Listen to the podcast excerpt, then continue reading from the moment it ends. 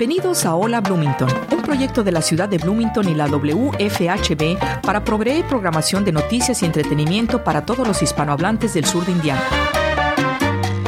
Hola Bloomington es producido y presentado por un dedicado grupo de voluntarios de nuestra comunidad. Welcome to Hola Bloomington, a project of the City of Bloomington and WFHB Community Radio to provide news and entertainment programming to the Spanish speaking members of southern Indiana. Hola Bloomington is brought to you by a dedicated group of community volunteers.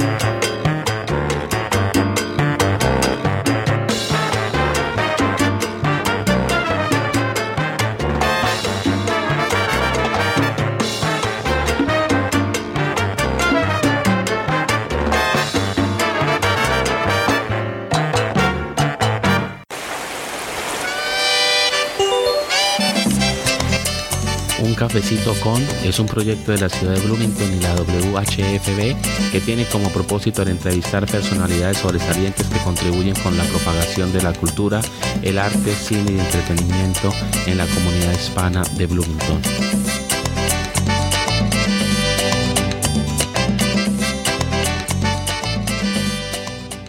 Bueno, muy buenas eh, tardes, noches. Eh, hoy viernes estamos en otra edición más de eh, Hola Bloomington, un cafecito con. Y este viernes eh, tenemos un invitado muy especial aquí en nuestra comunidad, en Bloomington, reconocido eh, nacionalmente e internacionalmente, el escritor Héctor Tobar, que nos visita desde, eh, desde California, desde Los Ángeles, profesor de inglés y del el Departamento de Estudios Latinos y Chicanos de la Universidad de eh, California en Irvine. Muy buenas tardes, Héctor, y gracias por aceptar esta invitación. Buenas tardes, es un placer estar aquí.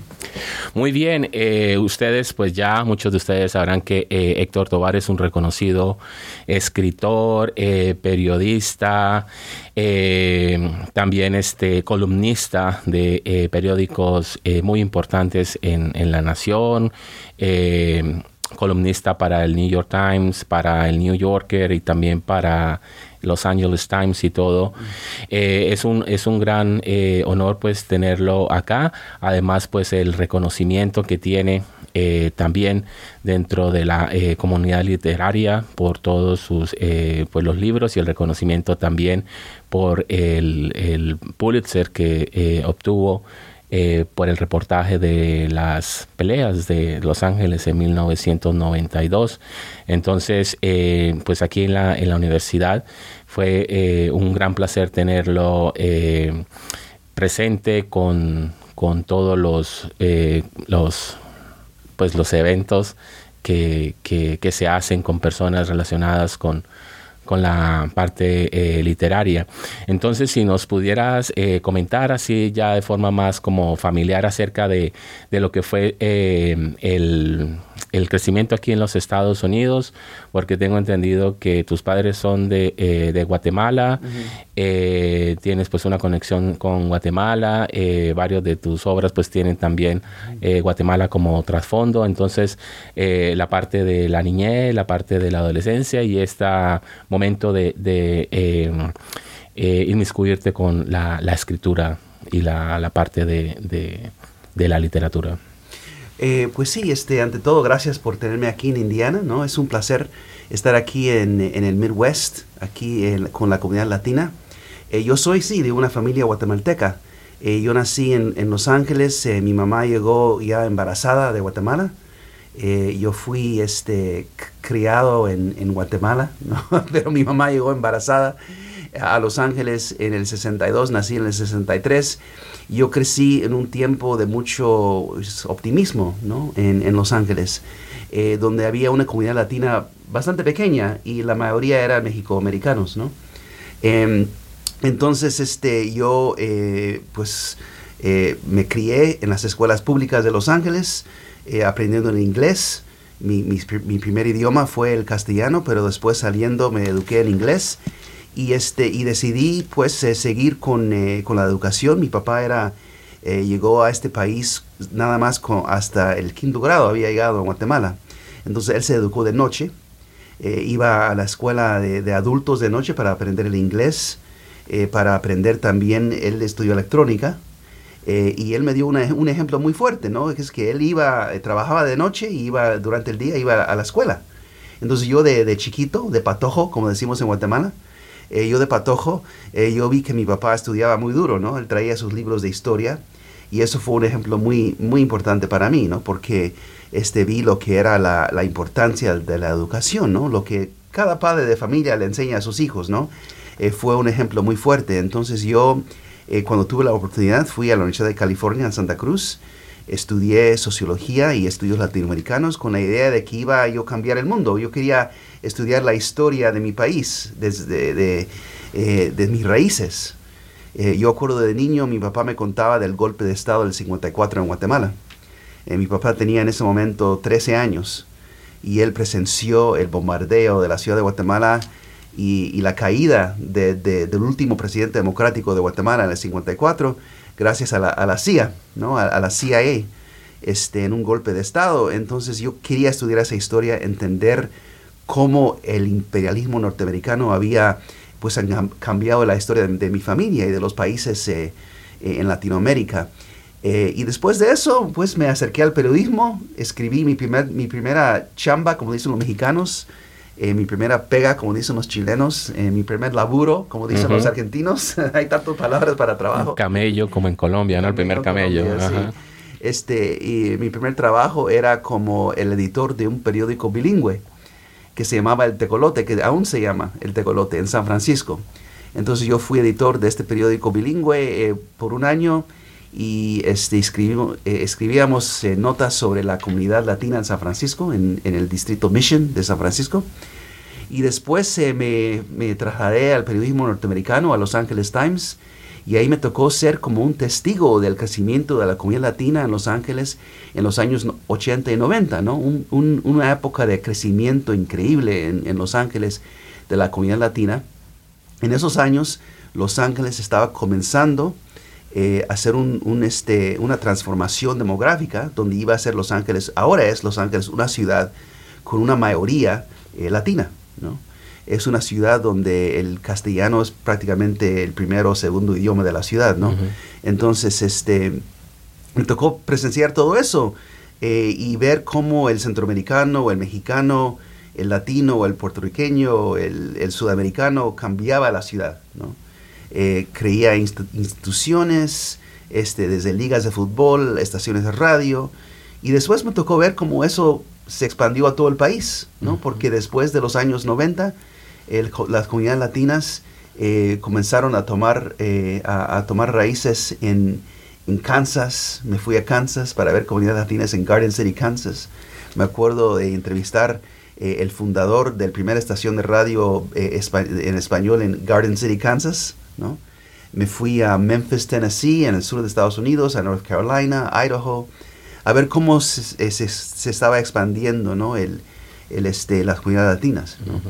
Y también escribí novelas sobre las experiencias de, de, la comunidad latina en Los Ángeles. Tengo dos novelas que tratan de las experiencias de los guatemaltecos y mexicanos en Los Ángeles. Eh, uno se trata eh, de un ex soldado de un escuadrón de la muerte que está jubilado, viviendo su retirement, como se dice en Los Ángeles. Y otra novela que se trata de una eh, indocumentada mexicana que se mete en algunos problemas ahí con, con, con, la ley en Los Ángeles. Em, entonces, este sí, es, eso es lo que yo hago. y los libros, eh, uno es el, el, el, el Tattoo Soldier. El Tattoo Soldier y la otra se llama The Barbarian Nurseries.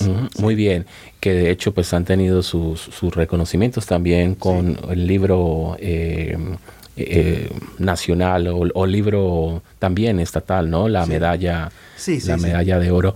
Eh, y hablando del Tattoo Soldier, eh, nos hablabas acerca, pues, de, estas historias de, tu padre en Guatemala, porque también es como una como un paralelo o como dos historias, ¿no? De lo que es Los Ángeles y también lo, que fue la dictadura en, en Guatemala si eh, nos pudieses hablar acerca de este gran, de este gran libro. Sí, así es. Se trata, el, el Tattooed Soldier se trata de dos cosas, eh, de, la, de la guerra civil, la revolución, la dictadura en Guatemala de los años 80 y también de, de lo que yo viví, yo viví y lo que yo presencié como reportero en Los Ángeles en, en ese mismo tiempo, ¿no? Es decir, el, el, este, eh, el, la pobreza que uno ve en Los Ángeles, ¿no? Los homeless, todo eso, la llegada, la llegada de tantos inmigrantes eh, latinoamericanos y también este, pues ahí eh, la pobreza que uno veía en la, en comunidad latina, ¿no? La frustración. Entonces el, protagonista de la novela son dos. Uno es un, un este ex eh, jefe de un escuadrón de la muerte en Guatemala, eh, que se llama Longoria, Guillermo Longoria, un ex sargento del ejército guatemalteco, y un refugiado político, Antonio, se llama, este Antonio y, este, un día en el Parque MacArthur, que es el parque central de los centroamericanos en Los Ángeles, él ve a este ex soldado, el ex, ex matón, ¿no? Y, decide que se va a vengar de ese señor, ¿no? Y comienza a, ver cómo lo puede matar. Y lo mata, eh, de hecho, lo, lo, busca matar durante los quemazones, los famosos eh, riots, ¿no? Del 92, que yo viví también, yo vi, ese, yo vi eso, ¿no? Eh, se quemó una buena parte de la ciudad de Los Ángeles. Los Ángeles se convirtió en un campo de batalla.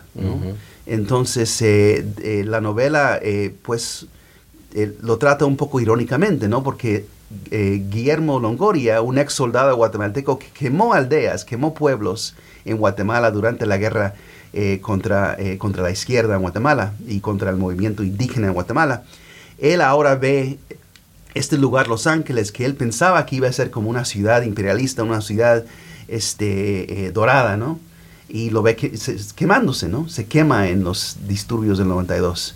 Entonces, eh, de eso se trata el Tattooed Soldier. Bien, y hablando de los disturbios del 92, con eh, creo que eras parte del el, sí, sí. el Los Angeles eh, Times y estos reportajes llevaron en cierta forma a la obtención del premio eh, Pulitzer con el colectivo por uh -huh. eh, el cubrimiento y también los reportajes que tú estás eh, diciendo. Entonces, ¿cómo, ¿cómo fue? Porque esto es un, un gran reconocimiento, eh, además como escritor, como columnista y como periodista, ¿no? haciendo esta, este momento pues social que estaba ocurriendo en, en, en, Los Ángeles en 1992, me acuerdo, porque muchas, en muchos videos y en muchas películas, las, las imágenes, ¿verdad?, de, de, de, esas, de esas peleas para algunos de nuestros oyentes, porque tenemos estudiantes en este momento escuchándonos, estudiantes de, del Departamento de Español también de la, de la comunidad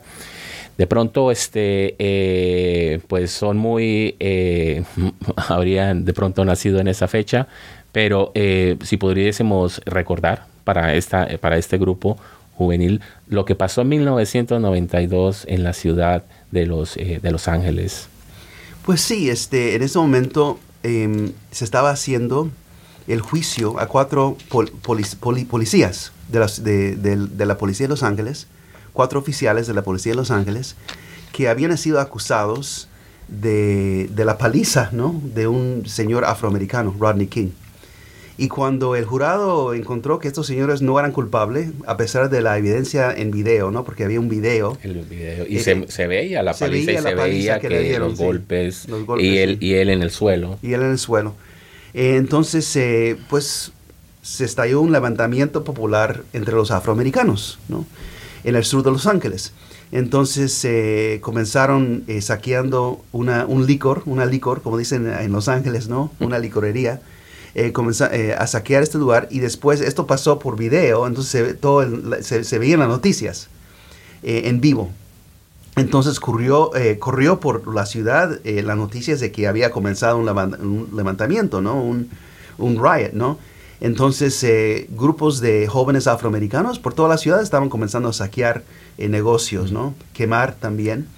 Y lo que, la, lo, que, lo que mucha gente no sabía es que en ese momento, en el sur de Los Ángeles, eh, el sur de Los Ángeles era tradicionalmente la comunidad afroamericana de Los Ángeles, pero también ahí vivía mucha gente latina. Yo diría en ese tiempo tal vez 40% de los residentes del sur de Los Ángeles eran eh, latinos, la mayoría inmigrantes mexicanos y centroamericanos. Entonces ahí comenzó la gente latina a, juntarse a esto, ¿no?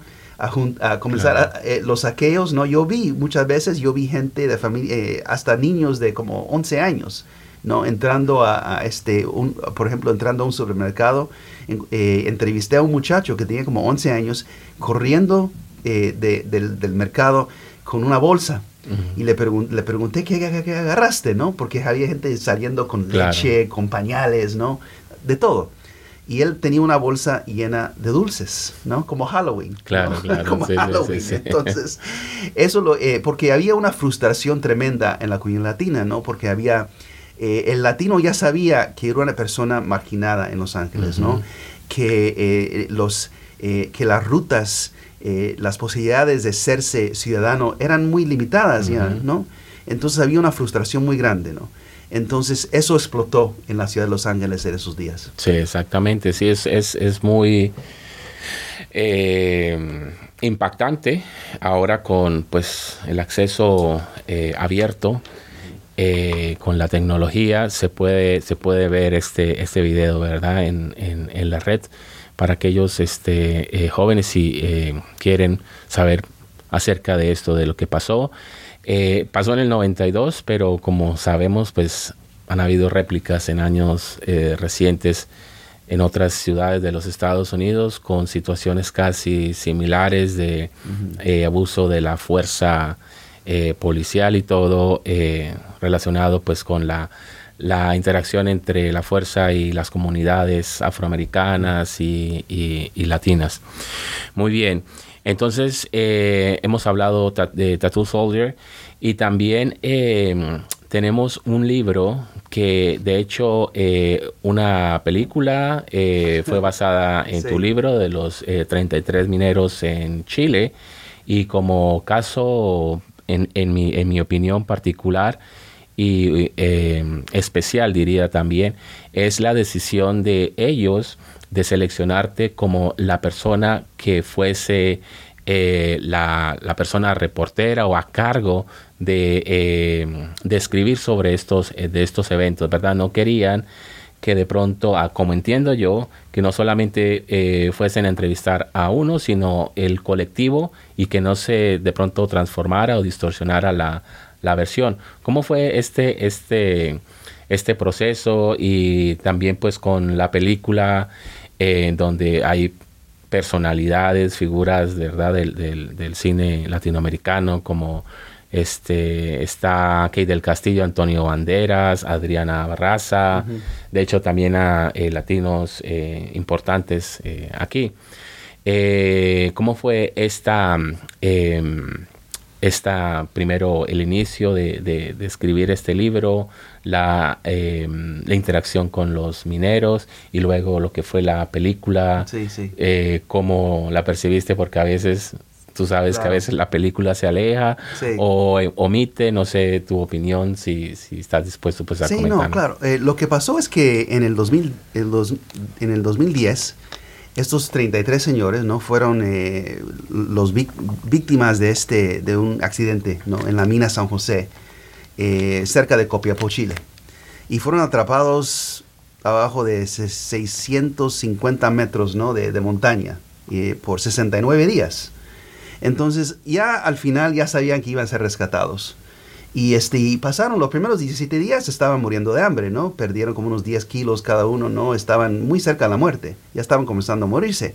Los encontraron, eh, el gobierno chileno les mandó este, comida, ¿no? Este, eh, se, fueron tomando fuerza. Ya unos días antes de ser rescatados, ¿no? Sabían ya por medio de, un tubo, ¿no? Eh, recibían noticias de, de la superficie y sabían que se, habían convertido en los mineros más famosos del mundo, ¿no? Y que cuando llegaban iban a, este, firmar contratos y que a mucha gente les, eh, quería contar la historia, ¿no? De, ellos. Entonces decidieron hacer un pacto, así entre hombres. Nosotros vivimos todo esto juntos, los 33, y vamos a, y vamos a, este, a cualquier contrato que firmamos, cualquier negocio que hacemos con esto, lo hacemos juntos, ¿no? Porque cada uno compartió algo, ¿no? aquí. Cada uno dio algo, ¿no? A esta, a esta, a esta aventura que vivimos, ¿no? Entonces, este, llegan a a la superficie, firman un contrato con una, eh, un, un bufete de, de abogados de, de Santiago, Chile. El, el más grande, los abogados más, más grandes, el, el- ¿cómo se llama? La firma de abogados más grande de, de todo Chile. Eh, firma ese contrato y este, esta, eh, estos abogados, Kerry Asociados se llaman, en Santiago, deciden, pues esto es grande, ¿no? Tenemos que buscar a, a un es- a- a un, eh, eh, unos eh, productores de Hollywood de Estados Unidos, no de Hollywood, tienen que ser de Hollywood. Y para hacer el libro, claro, tienen que trabajar, el libro tiene que ir con la película, entonces tenemos que buscar un escritor norteamericano. Entonces fueron a una agencia, eh, a una, este, eh, de, eh, ¿cómo se llama?, de representación literaria, y este, dijeron, necesitamos un periodista que también es novelista, que habla español y que también este, conoce Sudamérica. Pues yo había sido el jefe de buró de Los Angeles Times en Buenos Aires, Argentina. Entonces yo conocía Bueno, Chile, yo iba a, Chile mucho. Entonces me contrataron para hacer el libro, yo fui a Chile a conocer estes- estos señores, eh, cono- los conocí en Copiapó y les dije, señores, ustedes han vivido la gran aventura del siglo XXI, ¿no? Esta es una historia que se va a contar por, por siglos, ¿no? Ujú. Esto es como que cuando los eh, cuando fueron a pelear a, a Troya, ¿no? Este es como este como la, la famosa eh, Odisea, ¿no? Ustedes han vivido eso y mi trabajo es ser su Claro. Homero. Mi trabajo es ser el Homero de esta historia, Claro, ¿no? La claro. persona que lo escribe. Entonces eh, me puse a, a entrevistarlos y me di, me di cuenta que la mayoría de estos señores ah, estaban viviendo por un este, estrés postraumático, ¿no? La mayoría este, tenían dificultades de dormir, muchos estaban tomado, eh, tomando medicamentos ¿no? para el estrés. Había algunos que estaban muy afectados, ¿no? que no podían trabajar, no podían salir de la casa. Este, entonces, em, eso fue lo más importante que me di cuenta al principio, ¿no? Y también eh, yo comencé a, quería estudiar cómo era la cultura minera, ¿no? Es cómo, es que estos, cómo fue que estos señores llegaron a esta mina a trabajar, ¿no? Entonces aprendí mucho de la cultura minera que está en mi libro que se llama Deep Down Dark eh, en inglés, en español se llama En la oscuridad.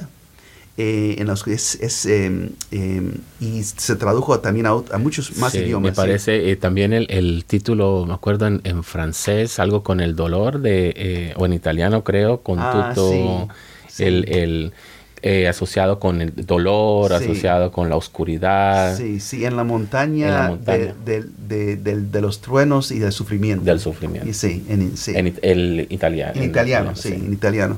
Entonces, este, eh, y me di cuenta también que esto era una historia de amor, que estos señores que están atrapados, realmente eh, ellos se dan cuenta en esos primeros 17 días, cuando piensan que van a morir, que lo más, la cosa más importante, la cosa más bella de su vida fue todo el amor que tenían en la vida, el amor de la familia, ¿no? Em, eh, este, muchas, muchos señores tenían novias, tenían Claro. este, eh, amantes, ¿no? Pero, pero realmente la, lo más importante era que ellos habían dado amor a sus familias, ¿no? A sus seres queridos. Y que no era las propiedades que habían comprado o los autos que tenían.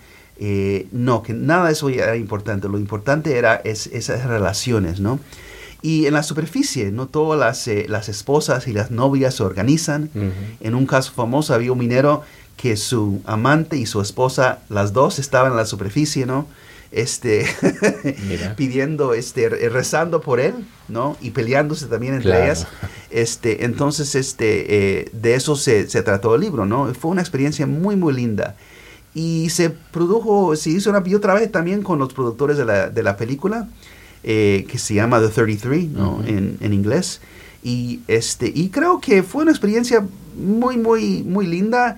Este, creo que la película, para mí, lo más difícil es que no se hizo en castellano, que se Claro, hizo en inglés En inglés. con un montón de actores haciendo eh, acentos que eran como semi latinos, ¿no? Tienes a Lou Diamond Phillips, que es un filipino Claro. americano, ¿no? Haciendo su versión de un acento chileno en inglés, Sí. ¿no? Antonio Banderas, eh, hasta Sí. Gabriel Byrne, que es un actor eh, irlandés, Mm. haciendo el papel de un ofici- de un eh, burócrata eh, chileno, ¿no? Entonces, cada uno así, y para mí eso fue un poco, fue, creo que le, restó un poco, ¿no? El impacto a la película. Pero a pesar de eso, fue, esa película fue muy fiel al mensaje central de mi libro, ¿no? Y de lo que yo vi, que, lo fue, que, es, que fue una historia de amor, ¿no? Es decir, una historia de familia. La película también, ¿no? Se basa mucho, se centra mucho en esa idea del poder de la familia, de la, de la unión familiar, del amor familiar. Este, y eso fue realmente lo que rescató a esos hombres. Muy bueno, muy, muy bien. Y eh, tenemos también otro libro que eh, es de gran reconocimiento. Y creo que lo mencionaste ahorita sobre algunas visitas a ciertos lugares en los ah, Estados Unidos con el, eh, donde se han asentado las comunidades latinas, hispanas, en estados, por ejemplo, como Idaho, ¿verdad? Como Nebraska y también en en Memphis, en, en, Tennessee. Nos mencionabas otros, otros eh, sitios que se llama eh, Translation Nation y es eh, acerca de, cómo se acoplan, se adaptan o, se acomodan en, estas, en estas regiones.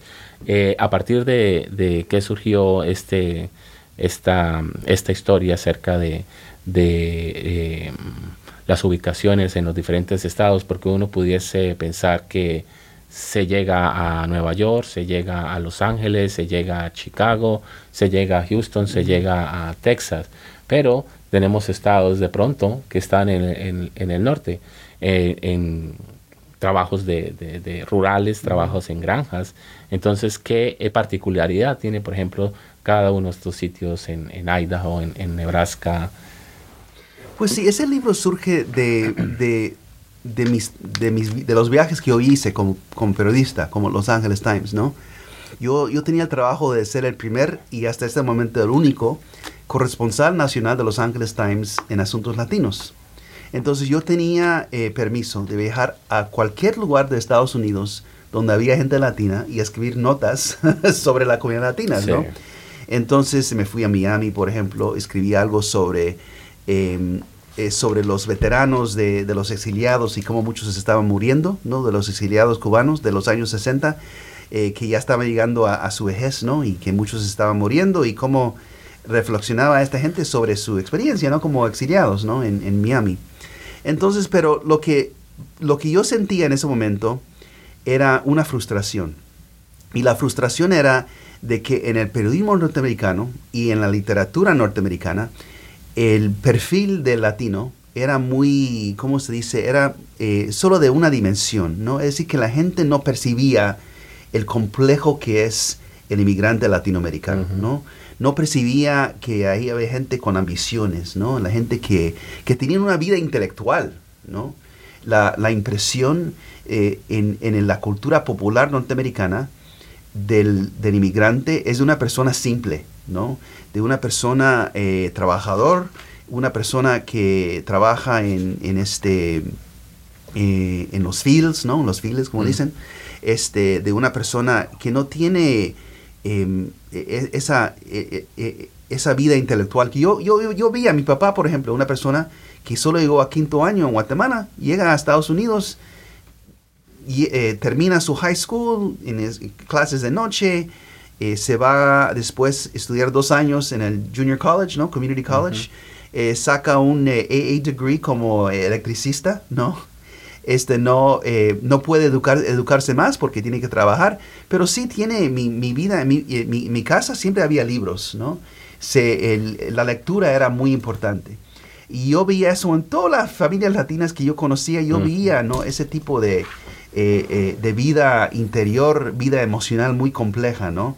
Que no estaba haciendo, este, no se, no se reflejaba en la cultura en, norteamericana, ¿no? Entonces, yo cuando viajé, por ejemplo, a Dalton, Georgia, eh, vi, fui a, ver este, dónde trabajaba la gente latina, que era trabajar en los, donde, donde este, procesaban pollos, ¿no? pero conocí a un señor que fue a trabajar en una fábrica de esas, ¿no? A, este, matar pollos. Em, donde él después se hizo el editor del primer periódico en español en Dalton, Georgia, ¿no?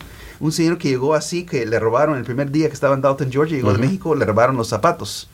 Y los primeros días que él vivía en Georgia tuvo que andar con las botas de hule, ¿no? De, de, la, de la, ¿cómo se llama? del Chicken Factory, ¿no? Entonces, este señor que llega de México con nada, eh, había trabajado un periódico en su pueblo en México. Después de un tiempo, después de, de, de, ¿cómo se llama?, de ahorrar un poco de dinero, comienza este periódico. Y cuando yo lo conocí, él ya era, ya no trabajaba con pollos, ¿no? Trabajaba, era el editor tiempo completo de esta, de esta periódico, una empresa que él había comenzado, ¿no? Y él era ya respetado, lo, este, iba, cuando lo conocí, iba al club rotario de los anglosajones, ¿no? ¿no? Iba a almorzar ahí con el alcalde. Y, y la comunidad latina produce gente así, ¿no? Produce gente que llegan con muy poco y que pueden buscar una manera de, de expresarse, una manera eh, de, de, tener una vida donde ellos eh, expresan lo que tienen adentro de humano, ¿no? Puede ser también las la famosa ligas de fútbol. Una liga de fútbol es toda, todo una institución, ¿no? Hay reinas, las ligas también producen reinas, ¿no? Entonces, en muchos de estos pueblos yo fui a conocer las personas que habían fundado la liga de fútbol de Dalton, Georgia o de North Carolina, ¿no? Entonces, para mí, ver cómo surgían estas expresiones de la cultura latinoamericana en estos pueblos, para mí eso fue una experiencia muy linda. Muy linda. Y en el caso de Rupert, Idaho, eh, eran eh, comunidades o... En, en, Rupert, Idaho, yo fui a Rupert porque Rupert estaba organizando su primer desfile de 5 de mayo. Entonces Rupert ya tenía una tradición de recibir migrantes, eh, hay un circuito, ¿no? De trabajo en agricultura, donde la gente viaja por todo el oeste de Estados Unidos por Colorado, por Idaho, por Oregón, Washington, ¿no? Y algunos se habían quedado. Y cuando se quedaron, quedaron algunos, se comenzó a formar una comunidad. Y cuando yo fui en el año 2000, por ahí, ya estaban comenzando a decir, pues aquí estamos, tenemos que decirle, enseñarle aquí a este pueblo que estamos aquí, que tenemos tradiciones, tenemos que celebrar nuestra cultura. Entonces fui a ver el primer, eh, eh, el comienzo del primer desfile de 5 de mayo en Rupert, Idaho. ¿O fue el primer? El, primer, el primer desfile de, de, 5 de mayo en este pueblo, Rupert, Idaho, que es, por ejemplo, ahí lo que, lo que, lo, que se cosecha ahí son las papas, ¿no? Las mm. famosas papas de Idaho. Señor, sí. señor Potato, ¿no? Sí.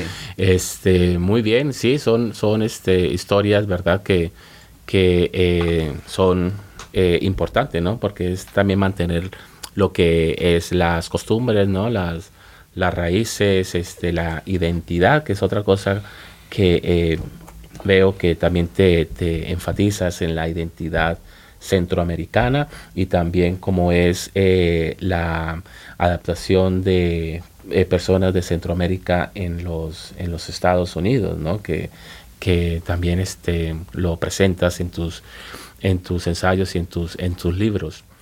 Eh, sobre, también eres columnista, escribes para el New Yorker, has este, también pues dado entrevistas a, diferentes medios como la eh, BBC y en, en, una de estas entrevistas pues mencionas acerca de los medios, cómo los medios en los últimos años nos ven, ¿verdad? Nos tratan de presentar con una imagen eh, negativa y más en estos tiempos acerca de deportaciones, acerca de cárceles, separación de familia y eh, en cierta forma, y tú me puedes corregir eh, si estoy incorrecto en la cuestión de de como de la explotación pornográfica de nuestra eh, imagen, ¿verdad?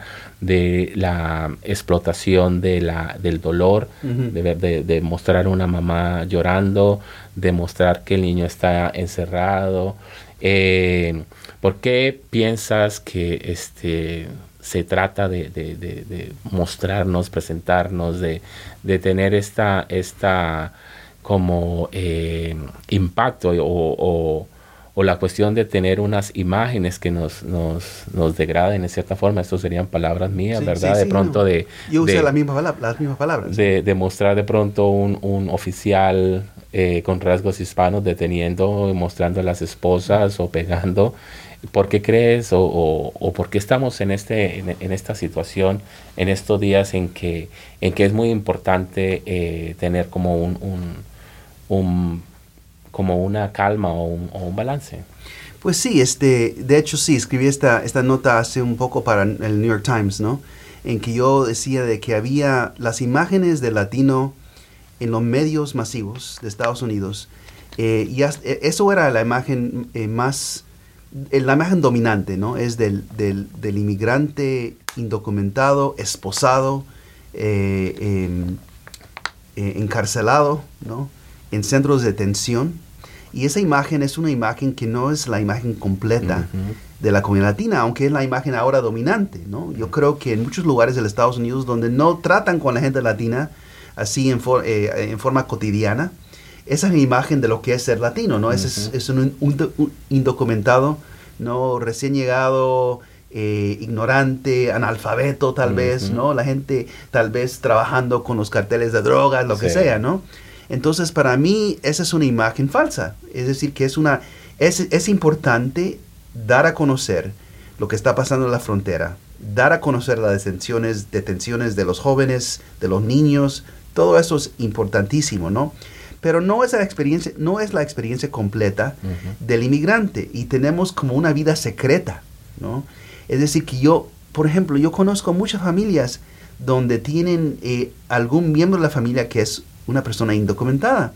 Y esas personas no viven así eh, escondiéndose cada, cada hora de cada día, ¿no?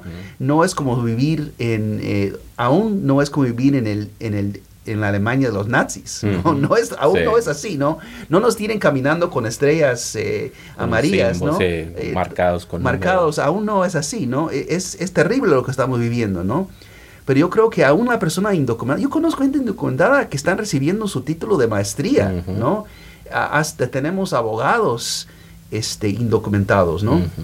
Y eso es porque la gente encuentra una forma de vivir su, su vida cotidiana y eso es lo que lo que no se ve en los medios masivos. Es decir, no se ve en la, en la literatura norteamericana, no se ve en la televisión, no se ve en el teatro, no se ve en el cine.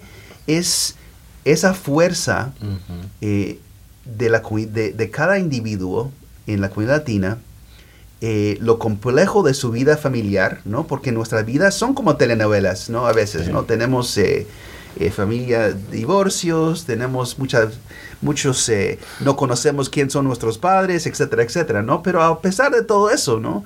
Eh, estudiamos, trabajamos, eh, tenemos éxitos, nos amamos, este, hacemos música, este, ahora trabajando en UC Irvine, en la Universidad de California en Irvine, lo que yo hago es, es, hacer que mis alumnos escriban historias de sus vidas y yo veo todo lo que, la riqueza, ¿no? De esa vida de la juventud latinoamericana en California y en el resto de Estados Unidos, ¿no? Que forman grupos de rock, hacen, hacen de todo, ¿no?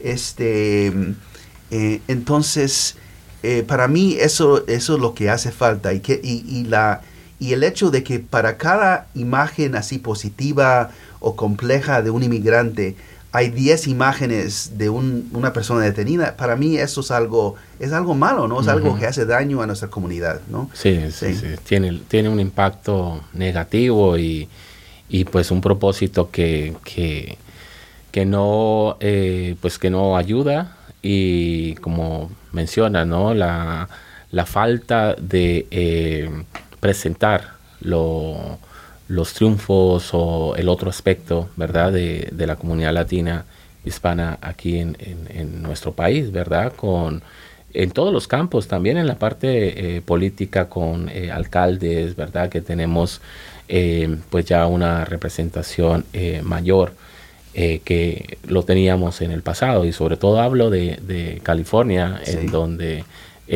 podemos ver, ¿verdad?, también esta este, este ejemplo. Bien, qué agradable conversación. Una de las de, también de los momentos creo este de pronto eh, importantes fue el honor de ser este considerado una de las personas más influyentes en, la nación, ¿no? Una, una eh, eh, valoración que hace la revista de Hispanic eh, Business.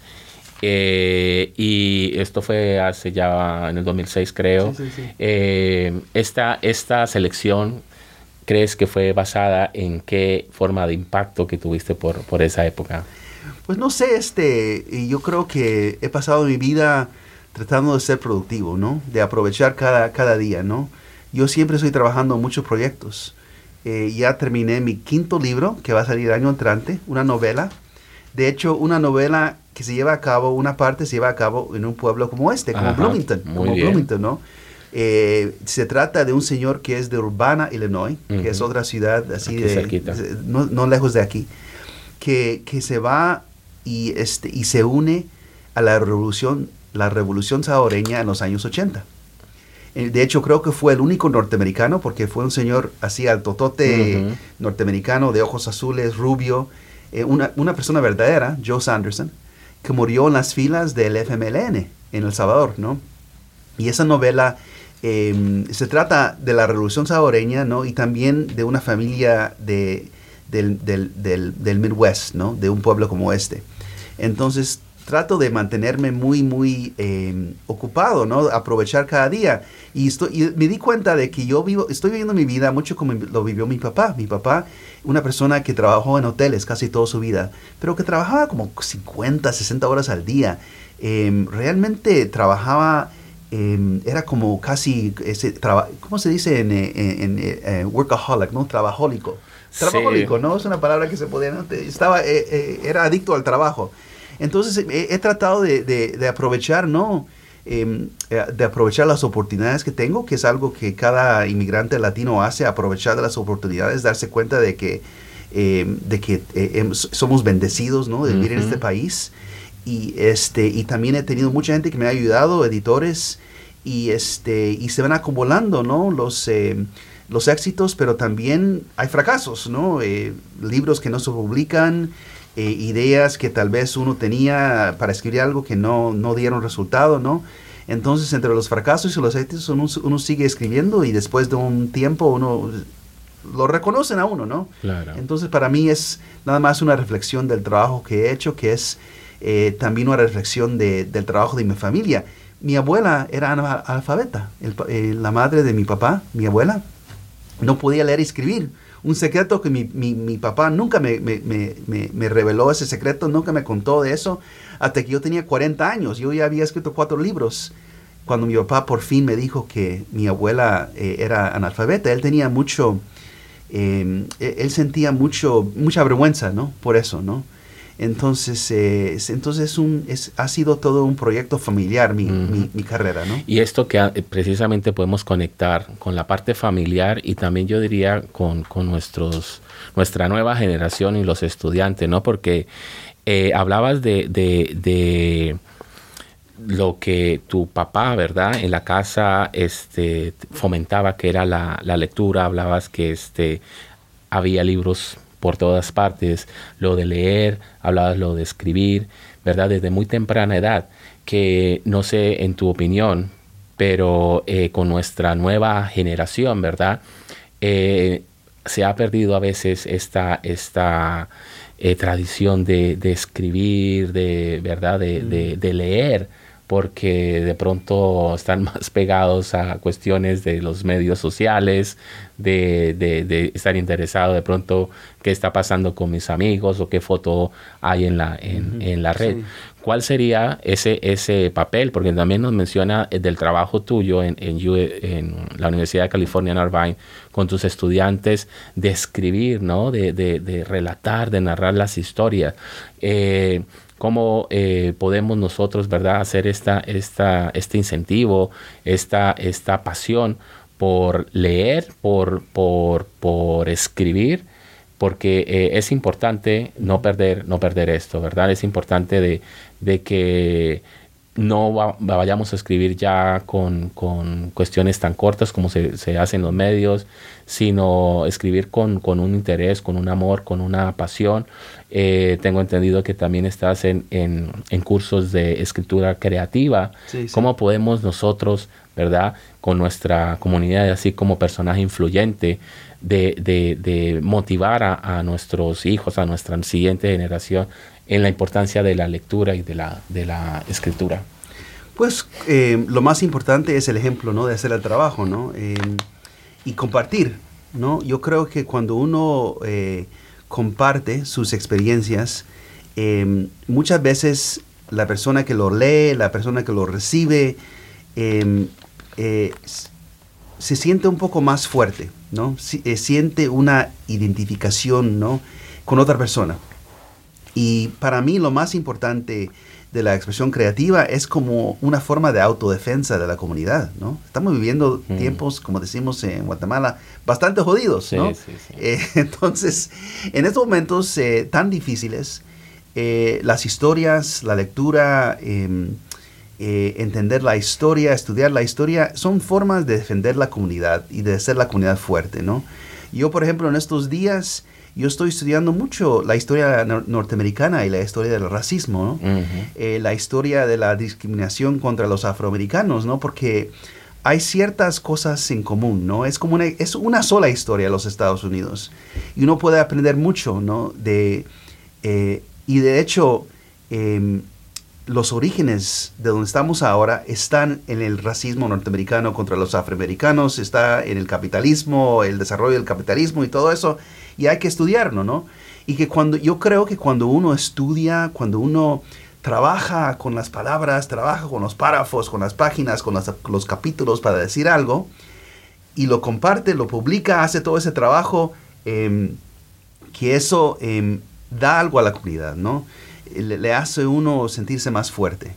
Y eso yo lo veo entre mis alumnos. Mis alumnos entran a una clase, comienzan a escribir este, les doy lecturas así de todo tipo, de James Baldwin, escritor afroamericano, de Luis Alberto Rea, de un montón de diferentes escritores, para que este, se animan, ¿no? Para que toman un poco de, de, fuerza, ¿no? De estos, eh, de estos autores.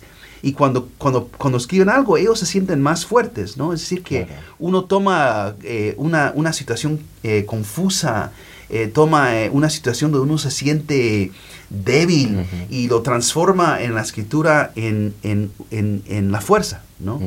Entonces eh, es lo más, lo, único que realmente puedo hacer es, seguir escribiendo y dar ese ejemplo. Sí, no, es, es, fundamental y por ejemplo en el caso, en el caso personal, ¿no? Con una, una hija ahorita de, de seis años nosotros, así como, como hizo tu padre, ¿no? Le incentivamos porque desde muy pequeñitos, porque, ah, es que papi, que que mis amigas tienen la tablet y, pero estamos haciendo ese proceso, me gusta porque es como un paralelo a lo que hacemos nosotros de tu padre, de, leer, vamos a comprar un libro eh, en vez de un juguete o un caramelo, ¿verdad? Porque necesitamos leer, aprender a leer, aprender a ser creativos, eh, qué piensas tú, qué pasó acá, y eso es, es muy importante. Y además el, el, escribir, no perder esa, esa ¿verdad? Eh, como tradición de lo que, como nosotros lo vivimos con nuestros, con nuestros padres. Hablas del, del, racismo, ¿verdad? Estamos así, estoy de acuerdo contigo en unos momentos muy, muy turbios aquí, así como para, como para suavizar, pero estoy de acuerdo en, en, en, en el momento en que estamos pasando, en donde ha eh, como resurgido, ¿verdad?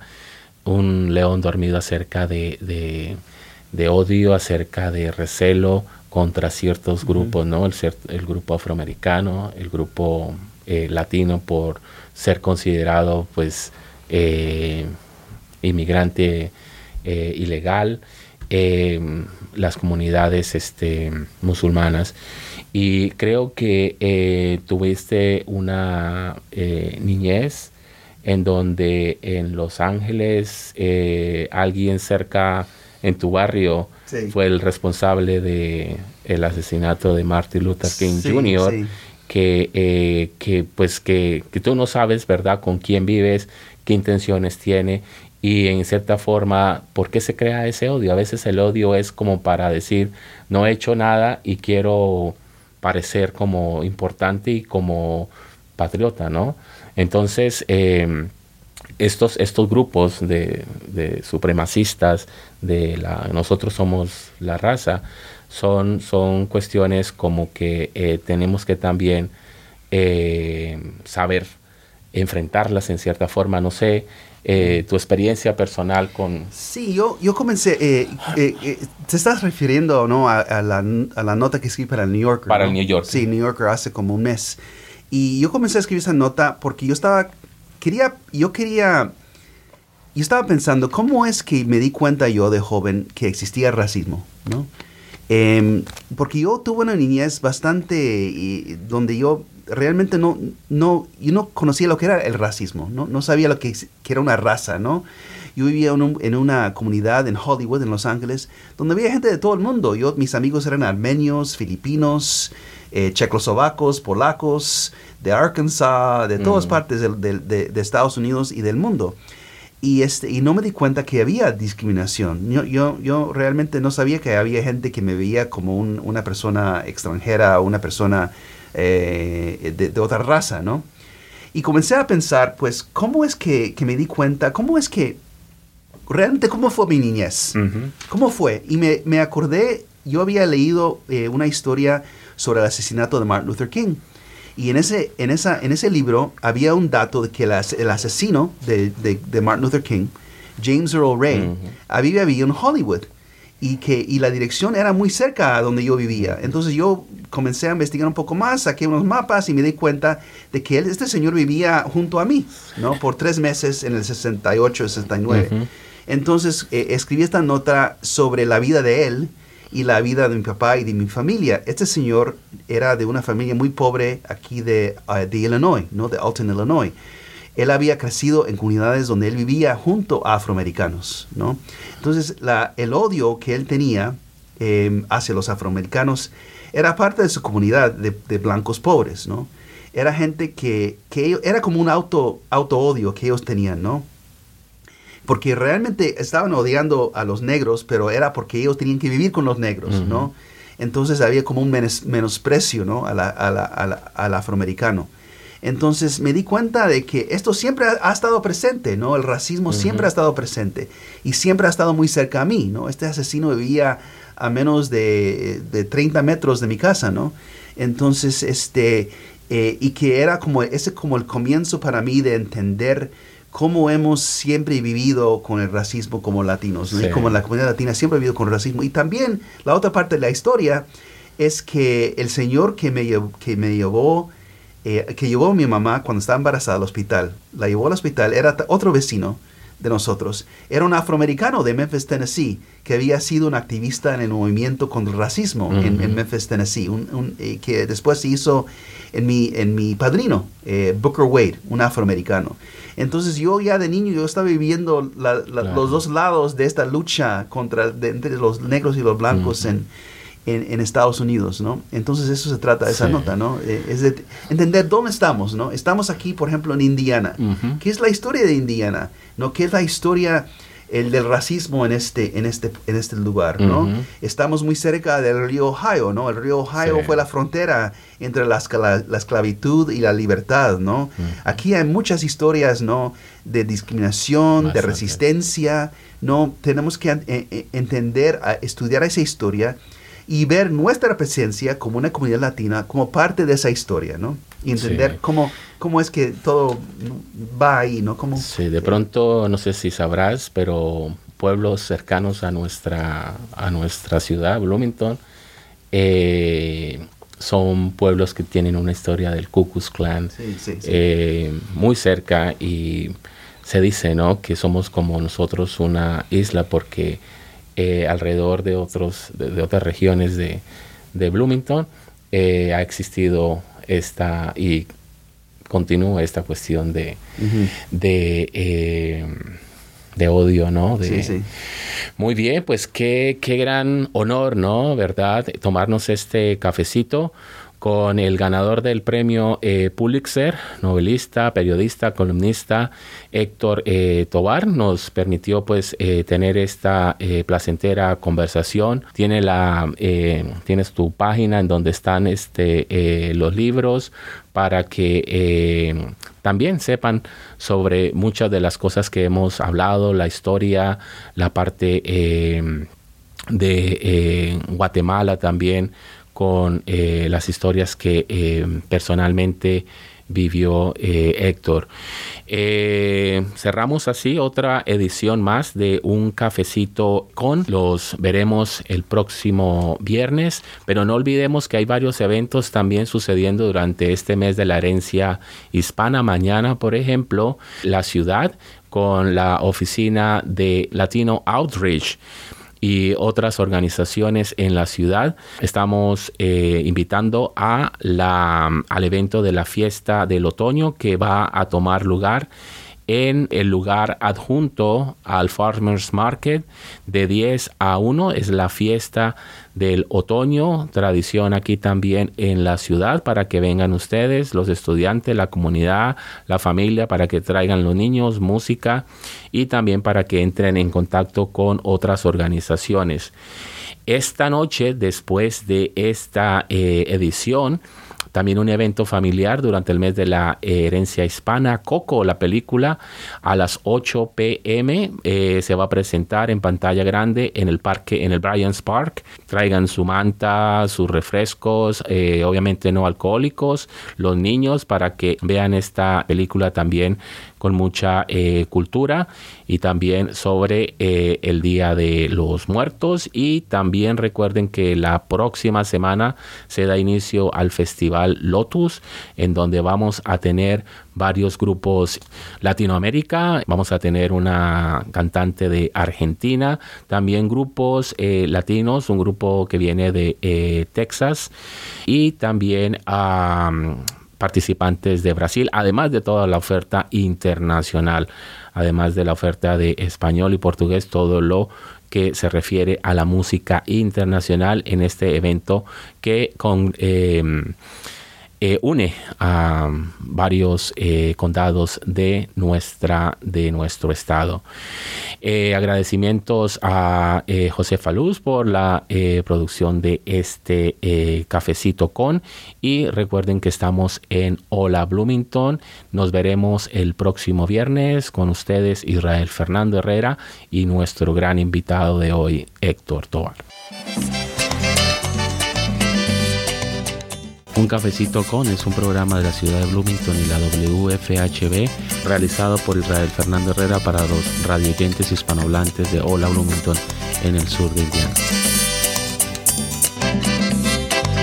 Ojalá que llueva café en el campo, que caiga un aguacero de yuca y té, del cielo una harina. Usted acaba de escuchar un cafecito con locutor Israel Herrera entrevistando a nuestro invitado Héctor Tobar. Les quiero dar las gracias a todos los que nos acompañaron esta tarde. Escríbanos con sus sugerencias para el programa, consejos o ideas en nuestra página de Facebook. Hola Blumensen recibe contribuciones de miembros de la comunidad como tú. Este programa es nuestro medio de comunicación y expresión. Anímate y úsalo. Gracias a nuestro dedicado grupo de voluntarios. Ahora quédate para escuchar la hora latina con música para bailar y disfrutar. Usted ha escuchado Hola Bloomington, un proyecto de la ciudad de Bloomington y la WFHB para proveer programación de noticias y entretenimiento para los hispanohablantes del sur de Indiana. Hola Bloomington es producido por un dedicado grupo de voluntarios de esta comunidad. Para formar parte de nuestro equipo, llámenos al 323-1200 o escríbanos a hola.wfhb.org. You have been listening to Hola Bloomington. a project of the City of Bloomington and WFHB Community Radio to provide news and entertainment programming to the Spanish speaking members of Southern Indiana. Hola Bloomington is produced and brought to you by a dedicated group of community volunteers. If you want to be part of our team, give us a call at 323 1200 or send us an email hola at wfhb.org.